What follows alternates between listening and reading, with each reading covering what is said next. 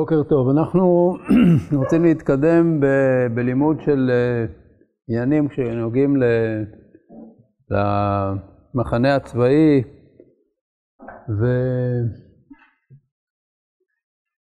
והבאנו פה את, ה... את הפסוקים ב- בפרשת כי תצא על אה, כי תצא מחנה על אויביך, כאשר ברור שכי תצא מחנה על אויביך זה מחנה מלחמה. מה שאנחנו אה, יוצאים לשרת בצבא ונמצאים במחנות צבאיים זה עדיין לא נקרא מחנה מלחמה. כי מחנה צבאי בעת שלום, אה, בסיס אימונים באיזשהו מקום במרכז הארץ, לא נקרא מחנה מלחמה. הוא אה, בעצם מקום, מקום יישוב רגיל. נפקא מינה גדולה מאוד לגבי כל ההלכות שכתובות פה, שהן ההלכות של מחנה מלחמה. אבל אנחנו נראה שיש דברים שהם קודם כל יכולים להיות אה, נפקא מינה גם למחנות אה, צבאיים שהם לא מחנות מלחמה, וב' אה, בשירות שלכם אה, בתקופה השנייה, כשתהיו במשימות ביטחון שהם לא אימונים בלבד, אז בהחלט יכול להיות מצב שבו מחנה צבאי הוא הופך להיות מחנה מלחמה. למשל, כאשר נמצאים במוצב שהוא נמצא על יד הגבול, וכל המטרה של המוצב זה למנוע חדירה של אויבים, חדירה של אה, מחבלים או של אויב אחר, אז בהחלט יכול להיות שהפעילות, הפעילות של, ה, של הצבא במקום ובזמן הזה, היא נחשבת אה, פעילות מלחמתית. וכמו שהיא מגדירה אה, את הפעולה הצבאית עצמה כפעולה של, של מלחמת מצווה, שזה דבר שהוא לכאורה מובן מאליו, כי כל האויבים שיש לנו מסביב זה לא ליסטים, זה לא אנשים שמעניין אותם אה, רכוש, זה אויבים במובן של אה, מלחמת אה, עזרת ישראל מצער. קודם כל, אפילו מדינות שנלחמו איתנו במלחמת השחרור, לא, חלק מהמדינות לא, לא הגיעו לשום הסכם, לשום הסכם שלום, דהיינו שבעצם רשמית מצב המלחמה נמשך. היו הס- הסכמי שביתת נשק, אבל שביתת נשק זה לא סיום המלחמה, זה מבחינת ה... אפילו מבחינת החוק הבינלאומי, כל שכן מבחינת התורה, שכאשר יש אה, אויב שהוא אומר, אני לא השלמתי בכלל עם קיומה של מדינת ישראל, אני בכלל, אני בכלל רק בשביתת נשק.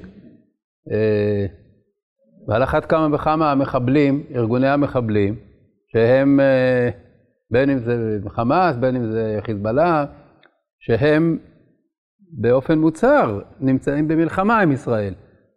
הם מדברים על זה שהם הם אה, שואפים, ל... שואפים. לכבוש את ישראל. אז ברור שזה מבחינתנו מצב של מלחמה, כאשר אנחנו עסוקים במניעת היכולת של... שלהם הזאת, דהיינו שיושבים על הגבולות, אם זה בגבול הצפון, אם זה בגבול אה, רצועת עזה, וגם אפילו בתוך אה, יהודה ושומרון, זה בעצם מצב מלחמה. אז אה, נפקא מינה לגבי אה, כל, ה, כל ההלכות של מחנה מלחמה. אני רק אמרתי בהתחלה שזה שיוצאים לבסיס אימונים באיזשהו מקום במרכז הארץ או בדרום הארץ, זה לא משנה, זה לא המקום שעליו נאמרו דיני מחנה מלחמה. אז מה אומרת התורה? כי תצא מחנה על אויביך ונשמרת מכל דבר רע. יהיה בך איש אשר לא יהיה טהור מקרה לילה ויצא אל מחוץ למחנה, לא יבוא אל תוך המחנה. והיה לפנות ערב וירחץ במים, וכבוא השמש יבוא אל תוך המחנה. אז לכאורה כתוב פה שכל מי שקורא לו מקרה לילה, הוא צריך לצאת ממחנה מלחמה, לא להיות בתוך מחנה המלחמה. אבל כפי שנראה זה לא, לא, לא ככה להלכה. אה, נראה מה, מה כן כתוב פה. ואחר כך אומרת התורה, ויד תהיה לך מחוץ למחנה ויצאת שם החוץ לצרכים, ויתד תהיה לך על אזניך, והיה בשבתך חוץ וחפרת בה ושבת וכיסית את צעתך. שזה המצוות של יד ויתד, שהן נוהגות במחנה מלחמה. כי השם אלוקיך מתהלך בקרב מחניך, להצילך ולתת אויביך לפניך, והיה מחניך קדוש. ולא יראה בך ערווה דבר, ושב מאחריך. אז אה, דבר ראשון נלמד את הרמב"ן על, אה, על הפסוק ונשמרת מכל דבר רע.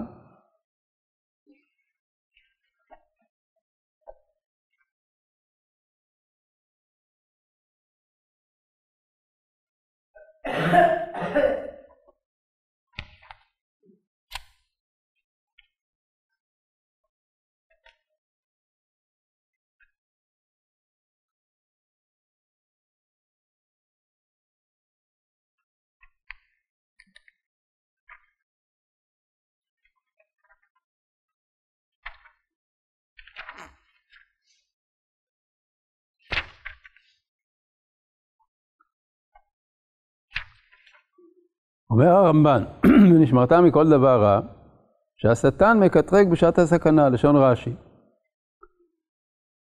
אה, כיוון שמדובר על מחנה מלחמה, אז צריך אה, להישמר, כי זה מקום של סכנה. מקום של סכנה צריך יותר להישמר. והנכון בעיניי, בעניין המצווה הזאת, כי הכתוב יזהיר בעת אשר החטא מצוי בו. לא, לא הבעיה בגלל הסכנה, אה, בגלל זה התורה אומרת ונשמרת מכל דבר רע, אלא בגלל, ה... בגלל המציאות האנושית, שבדרך כלל במחנה מלחמה אה, יש בעיות מוסריות, ולכן התורה מדגישה שבמחנה מלחמה צריך להיזהר מכל דבר רע. כי הכתוב יזהיר בעת אשר החטא מצוי בו. והידוע במנהגי המחנות היוצאת למלחמה, כי יאכלו כל תועבה, יגזלו ויחמסו ולא יתבוששו, אפילו בניאוף וכל נבלה. והישר בבני אדם בטבעו, יתלבש אכזריות וחמאה כצאת מחנה על אויב. ועל כן הזהיר בו הכתוב ונשמרת מכל דבר רע. ועל דרך הפשט היא אזהרה מכל הנאסר. כלומר, שמירת מצוות במחנה מלחמה זה דבר שצריך יותר להזהיר עליו. למה?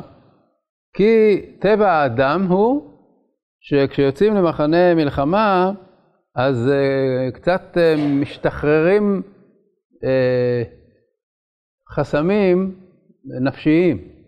בן אדם מרגיש שהוא ככה הופך לאיזה, לאיזה פרא אדם, לאיזה משהו, משהו אה, לא, מה, לא מהסגנון הרגיל של החיים שלו, יש הרבה, הרבה כוחנות בעצם המושג של המלחמה, וזה גורם לכך שאנשים מתנהגים בצורה הרבה יותר גסה. באופן כללי אפשר לומר שמדובר על גסות בכל התחומים. אז אומרת התורה, כי תצא מחנה על אויביך ונשמרת מכל דבר רע. שלא תהפוך לבהמה כשאתה יוצא למחנה מלחמה. יש דברים שהתורה התירה.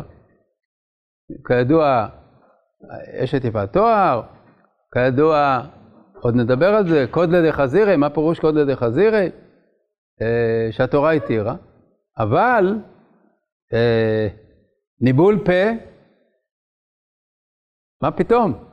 מה פתאום שזה יהיה מותר? גזל במקום שזה לא גזל שהוא מותר. סתם ככה, שאנשים חוטפים מכל מה שבא לידם. אפילו בניאוף, וכל נבלה. אז הדברים האלה אה, צריכים חיזוק במחנה מלחמה, ואנחנו יודעים שזה גם נכון לגבי מחנה אימונים, כי בסך הכל כשבן אדם יוצא לצבא והוא עסוק כל הזמן בפעילות פיזית ובאורח חיים שהוא לא אורח החיים הרגיל של, שיש בו לימוד ויש בו עדינות ויש בו יחסי, אה, אה, יחסים חברתיים נורמליים, יש שם משהו שהוא מלחיץ ו, ו, וצריך כל הזמן לרוץ וצריך להיות באיזה מתח וצריך ל, ל, להספיק ו, ו, ו, ומה יקרה אם אני לא אספיק וכל מיני דברים כאלה, זה גורם לאנשים להתנהג אחרת וההתנהגות האחרת הזאת זה דבר שצריך להיות מודע מראש למנוע אותו. דהיינו, שזה לא יהפוך להיות מצב שבו אדם באמת משתחררים לו כל הפקקים והוא מתחיל אה, להיות אה, בן אדם אחר בזמן שהוא נמצא בצבא. אז כמובן שזה בעיקר נאמר על מחנה מלחמה, שאז באמת כל, ה, כל הנפש אה, מתהפכת בקרבה, אבל אני אומר שוב, מתוך הניסיון יודעים שזה גם קורה במחנות צבאיים רגילים של, של אימונים. של אה, טירונות וכדומה, אנשים אה, פתאום הופכים להיות יותר גסים, וגם בדיבור, גם בהתנהגות וכולי. אז התורה אומרת, ונשמרת מכל דבר רע, והרמב"ן ממשיך ואומר, בספרי, ונשמרת מכל דבר רע, שומע אני בתאומות ובטהרות ובמעשרות הכתוב מדבר. תלמוד לומר ערווה, כן, ולא יראה בך ערווה דבר. אין לי אלא הערווה, מנין לגלות, לרבות עבודה זרה, וגילוי עריות ושפיכות דמים, וקללת השם, תלמוד לומר, ונשמרת מכל דבר רע. או יכול בתאומות ובטהרות ובמעשרות הכתוב מדבר, תלמוד לומר ערווה, למה זה מופיע עוד פעם? לא יודע. מה הערווה המיוחדת מעשה שגלו עליו כנענים ומסלק את השכינה? אף כל מעשה שגלו עליו כנענים ומסלק את השכינה. כשהוא אומר אה, כשהוא אומר דבר, אף על לשון הרע. טוב, אז בקיצור, זה דברים כאלה שהם, לא מדובר על uh, דיני מעשרות, הדברים שהם uh, שייכים למציאות רגילה, אלא מדובר על דברים של גסות רוח. גסות רוח שיכולה להתבטא באריות, יכולה להתבטא ב, בלשון, בדיבורים גסים וכולי. וגם זה מן הטעם שפירשנו, כי מלבד האזהרה שבאלו, שבאו באלה העבירות החמורות, יוסיף לאו במחנה, שנשמר בו מכל אלו העבירות, שלא תסתלק השכינה מישראל אשר שם. כאשר אמר כי השם אלוקיך מתהלך בקרב מחניך. והנה העושה העבירות הגדולות במחנה, באותם, באותם או כאותם שכתוב בהם, שמו שיקוציהם בבית אשר נקרא שמי עליו, לטמאו. ועוד, שלא יגברו עלינו האויבים ונעשה כמעשים הגורמים להם שיגלו מפנינו. וזהו, ולתת אויביך לפניך. והוסיפו בו לשון הרע, כדי שלא ירבו ביניהם מחלוקות, ויכו ביניהם מכה רבה מאוד יותר מן האויבים. לשון הרע זה נוסף לדברים האחרים, מפני שצריכה להיות אחווה בין החיילים. שהיחסי אנוש בין החיילים יהיו כאלה שלא אחד ידבר על השני רעות, אלא להפך, שיעזרו אחד לשני, שיהיו באחוות לוחמים, שזה דבר שהוא גם כן מאוד uh, דרוש במחנה מלחמה או בכלל בצבא. העניין הזה של איש, איש את רעהו יעזורו. Uh, זה דבר שהוא מאוד מאוד uh, משמעותי, לא רק מבחינה מוסרית, אלא גם מבחינת uh, היכולת של הצבא לנצח, כי אם אין אחוות לוחמים, אם אין, אם אין מצב שבו אנשים עובדים ביחד כ, כיחידה אחת ו, ועוזרים אחד לשני, אז אין אפשרות ל, ל, להגיע להישגים ב, בקרב. לכן הדברים האלה כל כך חשובים במחנה מלחמה, וכפי שאמרתי, אנחנו צריכים להשליך את זה וליישם את זה גם על מחנה אימונים, כי גם באימונים זה אותו סיפור. שאנשים שהם אה, מתאמנים ביחד, אם הם עוזרים אחד לשני, זה משנה את כל, ה, את כל האופי של, ה, של הכוח, ואם חלילה יש סכסוכים, אז זה מביא ל, ממש ל... לתוהו ובוהו במערכת הזאת. טוב, אז עד כאן לגבי העניין של וישמרת מכל דבר רע שהרמב"ן מפרש אותו באופן כללי. ועל דרך הפשט, הזהיר בבעל המקרה, כלומר בעל קרי, לצאת מכל המחנה, מפני הטעם הנזכר שהשם יתהלך עמנו לא שיהנו והמחנה קדוש, ושיהיה ליבנו מתכוון לקדוש ברוך הוא ונוכי לישועתו ולא נסמוך בזרוע בשר. וכן הטעם בכיסוי הצואה, כי המחנה כולו כמקדש השם. וממנו נלמד למקום התפילה, שנרחיק מן הצואה ארבע אמות בכל, בכל מראה העיניים. כלומר, שהרמב"ן אומר שלפי הפשט, מה שכתוב, אה, ש, שה... מי שיש לו קרי צריך לצאת מכל המחנה, לפי הפשט הכוונה באמת לצאת מכל מחנה המלחמה. למה? כדי שיהיה במחנה של המלחמה אווירה של קדושה. ומשם, וזה כמובן גם הסיבה של לצאת אה, לצרכים, ומשם למדו חכמים ל... לעניין של הרחקה אה, מן הצואה בכל מקום. אבל רבותינו ידרשו, ויצא אל מחוץ למחנה לא יבוא אל תוך המחנה, במחנה לוויה ובמחנה שכינה, כאשר יהיה הארון עמהם שם.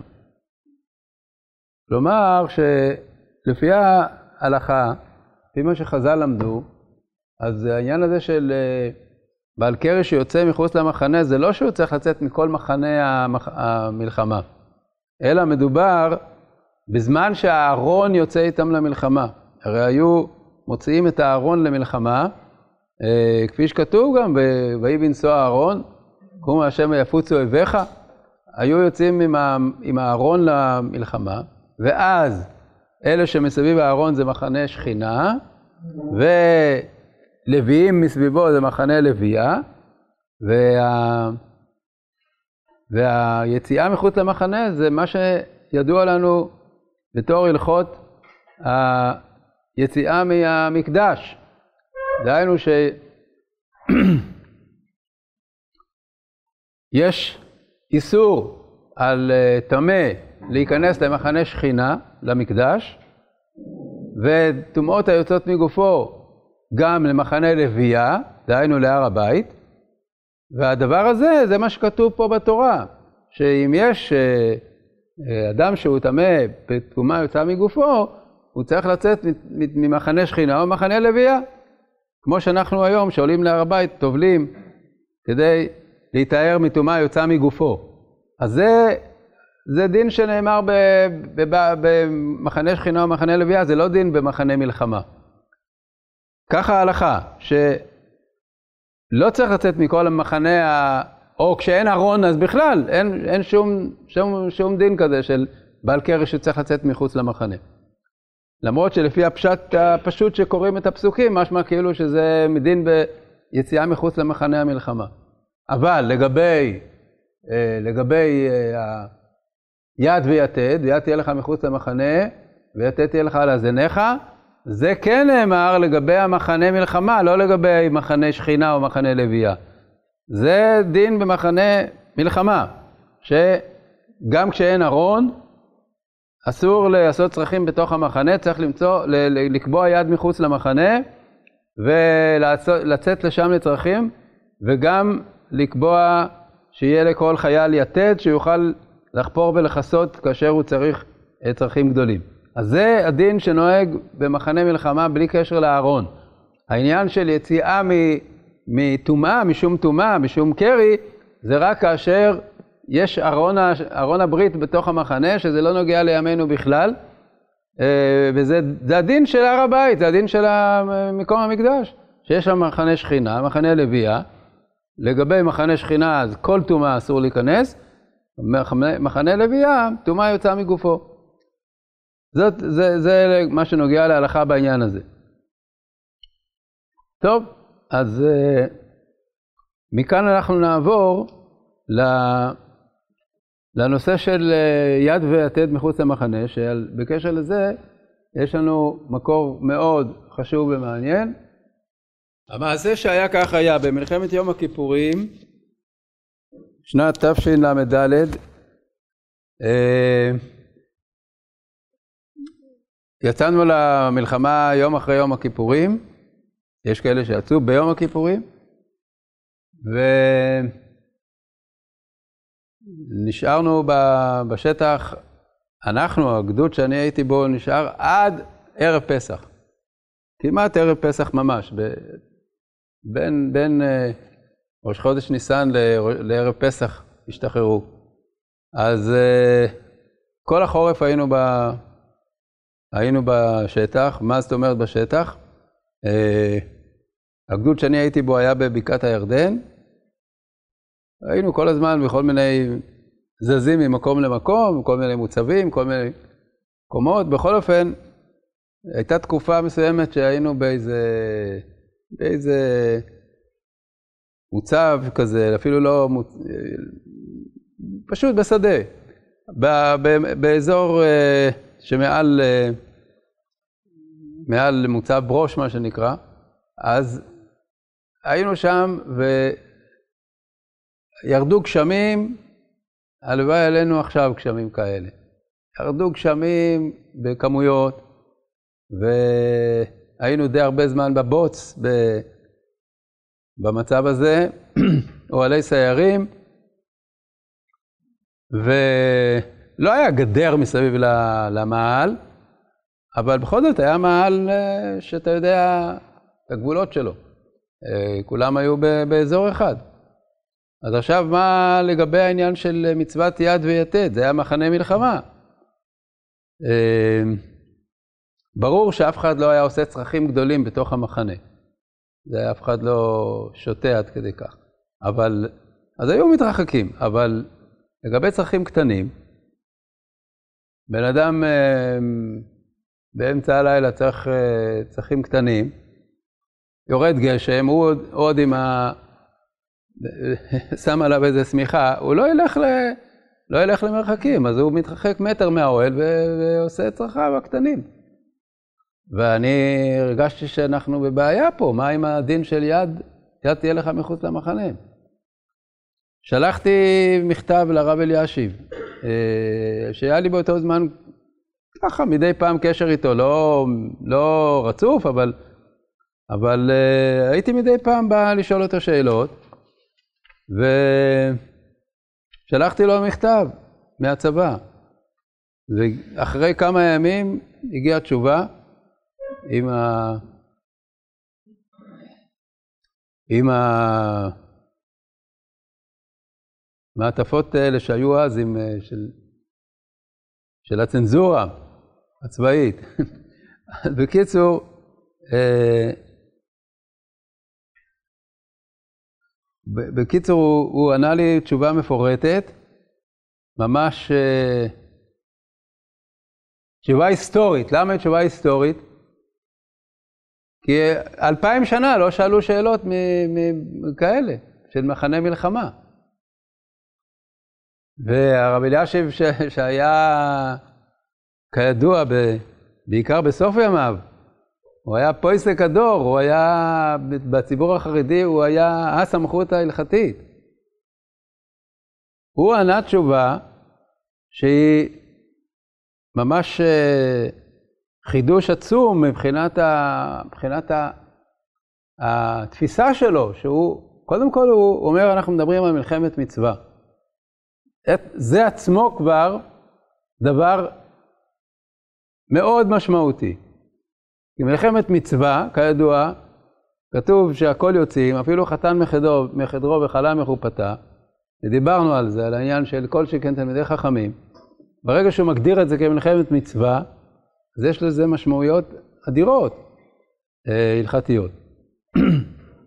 ולגופו של עניין, של מצוות יד, הוא גם כן חידש פה חידוש אה, הלכתי מאוד חשוב, שלא נזכר בפוסקים, כי הפוסקים לא עסקו בשאלות האלה בדורות של הגלות, וברמב"ם ברור שכל הדברים מופיעים, אבל השאלה הספציפית הזאת, שהוא חידש בה, זה אין לזה מקור ברמב"ם. הוא היה צריך, הוא היה צריך להגיד את זה מדעתו. אז טוב, התשובה נתפסה, אני הדפסתי אותה בחוברת שנקראה באורין דאשה, שכתבתי בזמן המלחמה, במשך כל התקופה, כל, כל החצי שנה הזאת, כתבתי הערות על מסכת ברכות, לעצמי, ללימוד, ואחר כך הדפסתי את זה והוספתי לזה את התשובה של הרב אלישיב. אז הוא כותב כך, אה, זה פה צילום מתוך אה, ספר התשובות של הרב אלישיב, שנקרא קובץ תשובות, חלק א', סימן רמ"ג. אבל אני קורא את זה מתוך, ה, מתוך החוברת, שהיא יותר מדויקת. אז הוא כותב כך, מכתבך מיום ח' בחשוון קיבלתי אתמול. ועל דבר השאלה האם לצרכים קטנים מחויבים לצאת למקום המיוחד הנמצא מחוץ למחנה, כי זה טורח גדול ללכת לשם כגון בלילה או כשהזמן דחוק. קודם כל, הוא דן בשאלה אם ויד תהיה לך מחוץ למחנה זה כולל גם צרכים קטנים. כי לכאורה, בכתוב, ויד תהיה לך מחוץ למחנה, יצאת שם החוץ. ואחר כך כתוב, ויתד תהיה לך על הזניך, וחפרת בה, ושבת וכיסית את צאתך. אז לכאורה זה, אולי כל העניין של יד זה רק לגבי צרכים גדולים, לא לגבי צרכים קטנים. אז הוא אומר, הנה בסמג, מצווה קי"ט, כתוב, מצוות עשה לתקן מקום אחד מחוץ למחנה, להיפנות בו אנשי המחנה, כדי שיהיה המחנה נקי, ואף לקטנים, שנאמר, ויד תהיה לך מחוץ למחנה. וכן הוא בתרגום יונתן בן עוזיאל, ואתר מזמן יהווה לך מברא למשריתה, ותשוד תמן מוי דרגלך. בתרגום יונתן על התורה, כתוב בפירוש שתטיל שם את מי רגליך, כלומר, קטנים. והוא אומר זה בעצם, יש לזה מקור בגמרא בברכות, בגמרא בברכות כתוב, רבי יונתן רמי, כתיב ויד תהיה לך מחוץ למחנה ויצאת שם החוץ. וכתיב ויתת תהיה לך לאזניך ושבת וכיסית את צאתך. הכיצד? כאן בגדולים, כאן בקטנים. כלומר, הדין של יד תהיה לך מחוץ למחנה זה גם לקטנים. הלכסות זה רק על, על צאתך. מה, מה, מה הסיבה? אתם יודעים? מי שלמד ברכות, למה, למה, ב, למה במי רגליים לא צריך לכסות? מה? מדאורייתא. מדאורייתא אין, לא אסרה תורה אלא כנגד עמוד בלבד. כאשר המי רגליים מונחים, כבר אין איסור מן התורה להתפלל על יד זה. זה רק מדרבנן. אז, ה... אז הכיסוי נדרש רק בצואה, לא בימי רגליים. בכל אופן, זה מפורש בגמרא, ש... שיש מצוות יד תהיה לך היא גם לקטנים. הוא ממשיך לדון בזה, אחר כך הוא דן בשאלה אחרת. בתוספתא במגילה, כתוב היוצא למלחמת הרשות, חופר ויושב, חופר ומכסה, שנאמר וחפרת בה, משמע לכאורה דמצווה זו לא נאמרה אלא מלחמת רשות. אבל מצווה, מלחמת מצווה לא צריך. ועיין רמב"ם פרק ה' מלכות מלכים, ואיזו מלחמת מצווה? עזרת ישראל מיד צער שבא עליהם. וענן הלא במלחמת מצווה כעסקינן. אז הרב אלישיב כותב, הרי מלחמת יום כיפור זה מלחמת מצווה, למה? כי זה מצוות, זה עזרת ישראל מצער שבא עליהם, תקפו אותנו. ואז זה מלחמת מצווה לכל דבר, אז אולי בכלל במלחמת מצווה אין את הדין הזה. אני מדלג קצת, והוא אומר שמהרמב"ם מוכח ש... אה, מהרמב"ם מוכח שהדברים האלה של יד ויתד הם אמורים בין במלחמת מצווה ובין במלחמת רשות. אה, אחר כך הוא מביא את החינוך שאומר שאין מצווה זו נוהגת אלא בזמן הבית. והדברים צריכים עיון, מאי שייטה דבית המקדש לכאן. גם אם סבירה לידינה נוהגת בכל מקום ובכל זמן, אבל אלה ממר זה נוהג בזמן שישראל על אדמתם. אז מה הוא כותב בזמן הבית? מה זה שייך לבית? אם לא, שנאמר שדעתו כדעת היראים, סימן תל"ב, שהוא כתב ש... שהמצוות האלה נוהגות רק כשהארון איתם. אהרון, אהרון הברית. מכל מקום הרמב"ם לא סביר עלי כן, כמו שכתב בהדיא, בין שיש עמהם ארון ובין שאין עמהם ארון, הרמב"ם כותב בפירוש, זה לא תלוי בארון. אז בקיצור, הוא אומר ברמב"ם מפורש שזה גם במלחמה של מלחמת מצווה, גם בזמן הזה כשאין ארון, נוהגים הדיני, המצוות דאורייתא של יד ויתד. אז עכשיו הוא אומר את החידוש שלו למעשה. אמנם נראה לדון שהלכה זו לתקן מקום מיוחד מחוץ למחנה מוטלת על הציבור. ואז בוודאי אסור ליחיד להיפנות בתוך המחנה. אולם, במקרה ולא תקנו להם מקום מיוחד חוץ למחנה, וכל אחד בוחר לו מקום בתוך המחנה, בחיי גבנה יש לומר דאין נפקא מינא לגבי היחיד, שהרי סוף סוף בוטלה מצווה זו. ולפיכך אם רוב החיילים הנמצאים על ידך אינם מקפידים על זה, לקטנים, אם כן יש לצדד להקל במקום שיש טורח גדול ושעת הדחק. חידוש עצום. מה החידוש שלו? הוא אומר, יד תהיה לך מחוץ למחנה, זה, מח... זה על, ה... על, ה... על הכלל, על, ה... על הציבור של החיילים. אז אם רוב החיילים הם לא מקפידים על זה, חילונים, לא מקפידים על זה, אז הוא אומר, בפועל לא התקיימה המצווה. זה שאתה הולך ועושה לך יד, זה לא המצווה, המצווה היא ש... שהמחנה הצבאי יהיה לו יד מחוץ למחנה.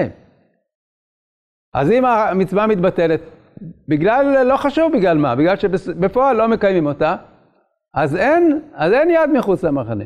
אז ממילא גם אתה פטור. לפחות, הוא אומר, בשעת הדחק, אפשר לסמוך על זה. סברה, הסברה היא סברה מאוד ברורה, שביד תהיה לך מחוץ למחנה, זה, זה, זה, זה מה שהציבור קובע כמקום מסוים. לא כל אחד קובע לו יד. מה שאישי, זה יתד תהיה לך. יתד תהיה לך, אז אתה יוצא ואתה צריך אה, לחפור ואחר כך לכסות, זה נוגע אליך. אבל יד תהיה לך מחוץ למחנה, זה נוגע לציבור. אם הציבור לא מקיים, אז, אין, אז הוא לא מקיים, אז אין. זה חידוש אה, הלכתי מאוד uh, מעניין. אמרנו שהמצוות האלה נוגעות למחנה מלחמה. כשאתם בבסיס אימונים, בבסיס של הטירונות, או לא חשוב איזה, בסיס אימונים זה לא שייך. בסיס אימונים זה כמו, כמו פה, כמו, כמו בבית. איפה עושים צרכים? בשירותים, יש שירותים, והולכים לשירותים ועושים צרכים. אבל גם אם מישהו חס וחלילה בטיפשותו אה, עושה, עושה צרכים קטנים בחוץ, בתוך מחנה אימונים, הוא לא עובר על שום אה, עבירה. הוא לא עובר על ביד תהיה לך ולא על שום עבירה, כי אין, אין דין כזה במחנה אימונים, לקבוע יד מחוץ למחנה. כמו שתעשה פה בחוץ. נו, אתה אידיוט, בסדר, אבל, לא, אבל זה לא שעברת על איזה, על איזה עבירה. אה, מצד שני, אם אתם נמצאים בתעסוקה מבצעית, כפי שאמרתי, באיזה, אה, באיזה מוצב על יד הגבול, זה מחנה מלחמה. אז שם ברור שצריך שיהיו, או שיהיו שירותים סגורים, כמו, כמו שבדרך כלל עושים, כן? או שאם אין שירותים סגורים, אז צריך לקבוע מקום מחוץ למחנה, מקום מסוים, ששם זה המקום של השירותים, ושם עושים גם צרכים קטנים. אה, זה לגבי מצוות דאורייתא. יש דברים מדרבנן. ארבעה דברים פתרו במחנה, זה משנה במסכת עירובין. ארבעה דברים פתרו במחנה, שיש שם אה, כמה דברים שנוהגים למעשה, ושצריך לדעת אותם. אנחנו נעסוק בזה בעזרת השם בפעם הבאה, יש שם אה, כמה נושאים, ושוב פעם, הם בעיקר שייכים לזמן של התעסוקה המבצעית. באימונים זה לא מחנה מלחמה. דרך אגב, זה שבאימונים זה לא, המחנות של צה"ל, של האימונים הם לא מחנות מלחמה, זה פסק בזמנו הרב הרצוג, שהיה הרב הראשי לישראל בזמן הקמת צה"ל, בתש"ח. כמובן שאחר כך גם הרב גורן והרבנים הצבאיים האחרים אה, חזרו על זה, שמחנה אימונים זה לא נקרא מחנה מלחמה. כל, כל הדינים, הן דאורייתא הן דרבנן, לא נוגעים למחנה אימונים. אבל הוצב על הגבול, אז אני אומר, ברור שזה מחנה מלחמה. למה זה מחנה מלחמה? בגלל, בגלל מה שאמרתי בהתחלה. אלה שאנחנו לוחמים בהם שם, הם כאלה שמבחינתם הם במלחמה איתנו. כל רגע שהם אה, יכולים, הם, הם, מנסים, לה, הם מנסים לתקוף אותנו. זה שאנחנו, ברוך השם, חזקים, והם יכולים רק לעיתים רחוקות לנסות לתקוף אותנו, זה ברוך השם אה, המצב. אבל מבחינתם הם במלחמה איתנו, ואנחנו במלחמה איתם. אז נפקא מינה לכל המהלכות של מחנה מלחמה, ויש עוד נפקא מינה חשובה, זה לא פחות, פחות נוגע לכם, אבל למשל, האם מותר לכתחילה ליזום פעולה צבאית בשבת נגד מחבלים, או תקיפה של, מה שהיום קורה, כל, כל כמה ימים אנחנו שומעים על תקיפה שתוקפים אה, בסוריה או אפילו באיראן. האם מותר לעשות את זה לכתחילה בשבת? אז ברור שאם יש, אם יש אה, נסיבות אה, ש, מבצעיות, דהיינו ליל ירח או ידיעה מודיעינית, אז, אין, אז זה פשיטה שמותר, כי זה בגלל פיקוח נפש זה מותר. אבל נגיד שאין סיבות מיוחדות, אין אה, נסיבות מבצעיות שמחייבות שזה יהיה בשבת. אבל נגיד שמשיקולים, איזה שהם שיקולים של כדאיות, הצבא מחליט לעשות בשבת. אפילו נגיד חיסכון בציוד או בכוח אדם ומשהו כזה. האם מותר לעשות לכתחילה בשבת? התשובה, אם זה מלחמת מצווה, הדין הוא שמלחמת מצווה מותר להתחיל בשבת, בכוונה. מלחמת רשות, יש דין שלא לפתוח במלחמה שלושה ימים קודם השבת. רק שאם התחילו אין מפסיקים. אבל לא פותחים ממלחמת רשות, זה גמרא במסכת שבת. אבל מלחמת מצווה, מותר לכתחילה להתחיל בשבת. כתוב ככה שלא כבשו את יריחו אלא בשבת. כן.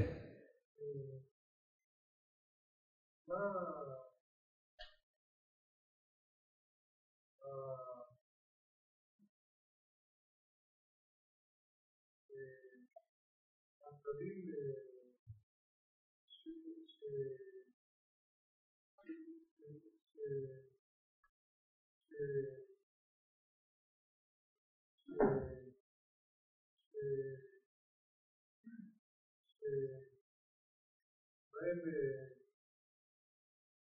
קובעים מה זה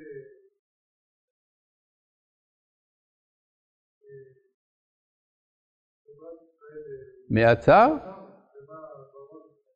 מאוד ברור מה זה עזרת ישראל מעצר. כל זמן שיש מי שרוצה לתקוף אותך, אה, לא שאתה אומר, טוב, עיראק זה, זה מדינה שאולי שונאת אותנו, אבל אין להם שום, אה, אין להם שום רצון בימים אלה לתקוף אותנו. אז על זה הגמרא אומרת שלתקוף אויבים שהם עלולים בעתיד לרצות לתקוף אותנו, זה לא נקרא מלחמת מצווה. למיעוטי אויבים דלא ליטו עליהו, זה לא נקרא מלחמת מצווה. זה גמרא בסוטה. אבל זה לא למיעוטי אויבים דלא ליטו עליהו, כאילו, מה שפעם יכול להיות בעתיד שירצו להילחם בנו. הם כל הזמן נלחמים בנו, הם, הם, הם פשוט ארגוני הטרור, כן? זה ברור כשמש, הם, הם כל הזמן רוצים לפגוע בנו. זה שהם לא פוגעים בנו כל יום, זה רק מפני שאנחנו חזקים, ברוך השם. אז זה ודאי שזה נקרא עזרת ישראל מיצר. אבל אפילו לא ארגוני הטרור, אפילו המדינות השכנות, חוץ מאלה שעשו איתנו הסכם שלום, סוריה לא הייתה רוצה לתקוף אותנו? לא בתור איזה, איזה הלכתה לעתיד לבוא. סוריה מבחינתה, אנחנו, אנחנו יושבים על שטחים שלה כביכול. היא הייתה רוצה לתקוף אותנו, רק היא ברוך השם לא יכולה. אבל המלחמה עם סוריה לא נגמרה מאז מלחמת השחרור, לא היה שום, שום סיום של המלחמה. אז ברור שזה עדיין בחזקת עזרת ישראל מצער. אם אתה נמצא על הגבול, בשביל שלא ייכנסו אליך, רק אתמול, דרך אגב, נכנס, נכנסו שני, שני, שני אנשים נכנסו מסוריה. מה, מה, מה, ירו עליהם ואחד נפצע, אז לקחו אותו לבית חולים בישראל, כמובן. אנחנו צדיקים גדולים, אז אנחנו אה, מרפאים את המחבלים, אבל, אה, אבל בכל אופן המציאות הזאת של, אה, של אויב שנמצא על הגבול שלנו, ובעצם לא סיים את המלחמה איתנו, זה מלחמת, מלחמת עזרת ישראל ניצח. אז עוד פעם, לגבי מדינות שהן רחוקות ושהן לא במצב מלחמה איתנו, אפשר להגיד, זה למיעוט אויבים דלולי עליהו. אבל אה, או מדינה שהיא עדיין במצב מלחמה, או על אחת כמה וכמה ארגוני הטרור שהם ממש כל הזמן מנסים להילחם בנו, אז זה נקרא עזרת ישראל מצער, שזה מלחמת מצווה. כן.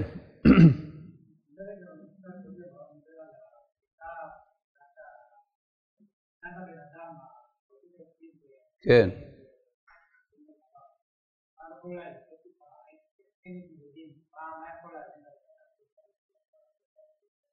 אני, אני אגיד לך עצה, עצה בדוקה.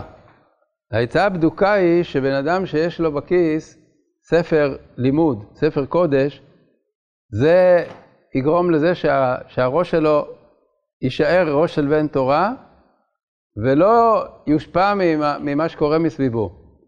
הניבולי פה והדברים האלה זה דברים שהם כולם נתקלים בהם, אבל בן אדם שמרגיש שהוא קשור לתורה באיזושהי צורה, והכי טוב זה באמת הקביעת עיתים הכי קטנה, הכי קטנה אפילו של דקות ביום, וכמובן תפילות ביחד, זה שומר על בן אדם שהוא יודע, אני לא, אני לא, מה, לא מהם ולא מהמונם של אלה שמנבלים את הפה ושהופכים אה, להיות אה, יותר, יותר אה, גסי רוח בצבא מאשר בבית. אז אה, זאת, זאת השמירה הכי בטוחה. ללמוד תורה בש, בש, ב, ב, ברגעים הפנויים ולהחזיק ב, איתך ספר, ספר לימוד כלשהו. דרך אגב, יש כיסים גדולים לבגדים הצבאיים, שאפשר להכניס שם ספר קטן, שהוא יהיה איתך כל הזמן. ואני לא יודע אם סיפרתי לכם את זה כבר, אבל אם, גם אם סיפרתי, אז אפשר לספר את זה עוד פעם, שכשהייתי בטירונות, אז אה, היינו, ב, בסוף הטירונות עשינו קורס במחנה של אה, הנדסה קרבית, אחר כך נכנסנו לגנות, לגדוד של הנדסה, אבל היינו בקורס בהנדסה קרבית, ו... ושם אה, היו, היינו שומעים שיעורים, שיעורים בחבלה, ככה שיעור אחרי שיעור אחרי שיעור, בין השיעורים הפסקות של עשר דקות, והמפקד של הקורס הזה, הוא היה סגן, בכל אופן, בחור ש... חילוני לגמרי, בוגר הטכניון וככה, אינטליגנט קצת, ואנחנו ב... בהפסקות, אז uh, יש חבר'ה שלוקחים איזה, איזה עיתון, איזה משהו, ונשכבים על, ה... על הגב, ואחר כך, בעקבות זה שהם קוראים, אז הם מתעכבים ולא חוזרים בדיוק ברגע שצריך לשיעור. אז פעם אחת המפקד אמר, מהיום בהפסקות לא קוראים שום דבר חוץ מתלמוד בבלי. הוא ראה שיש לי ספר שכתוב עליו תלמוד בבלי, אז הוא אמר, זה הוא מרשה לקרוא, לא שום דבר אחר. אז זה, זה העניין, העניין הוא שאם אתה עם תלמוד בבלי או עם, או עם, או עם מסילת ישרים או עם מה שלא יהיה, אז אתה, אז אתה לא, לא, לא, לא מושפע מהאווירה הלא טובה שיש.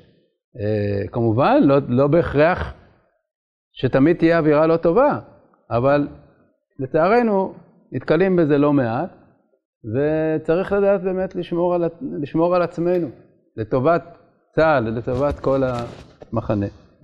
בוקר טוב.